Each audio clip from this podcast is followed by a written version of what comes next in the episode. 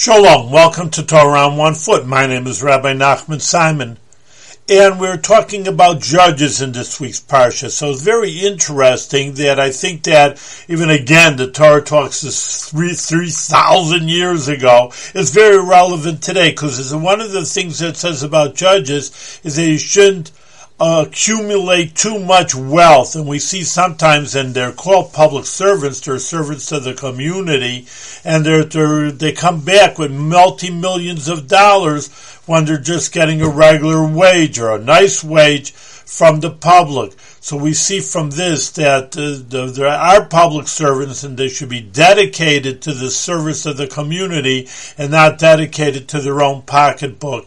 And the Torah has looked at the situation, which is current events nowadays, and talked about them 3,000 years ago. As we say, maybe we have new computers today than we had 3,000 years ago, but the morals and ethics of human beings are still the same.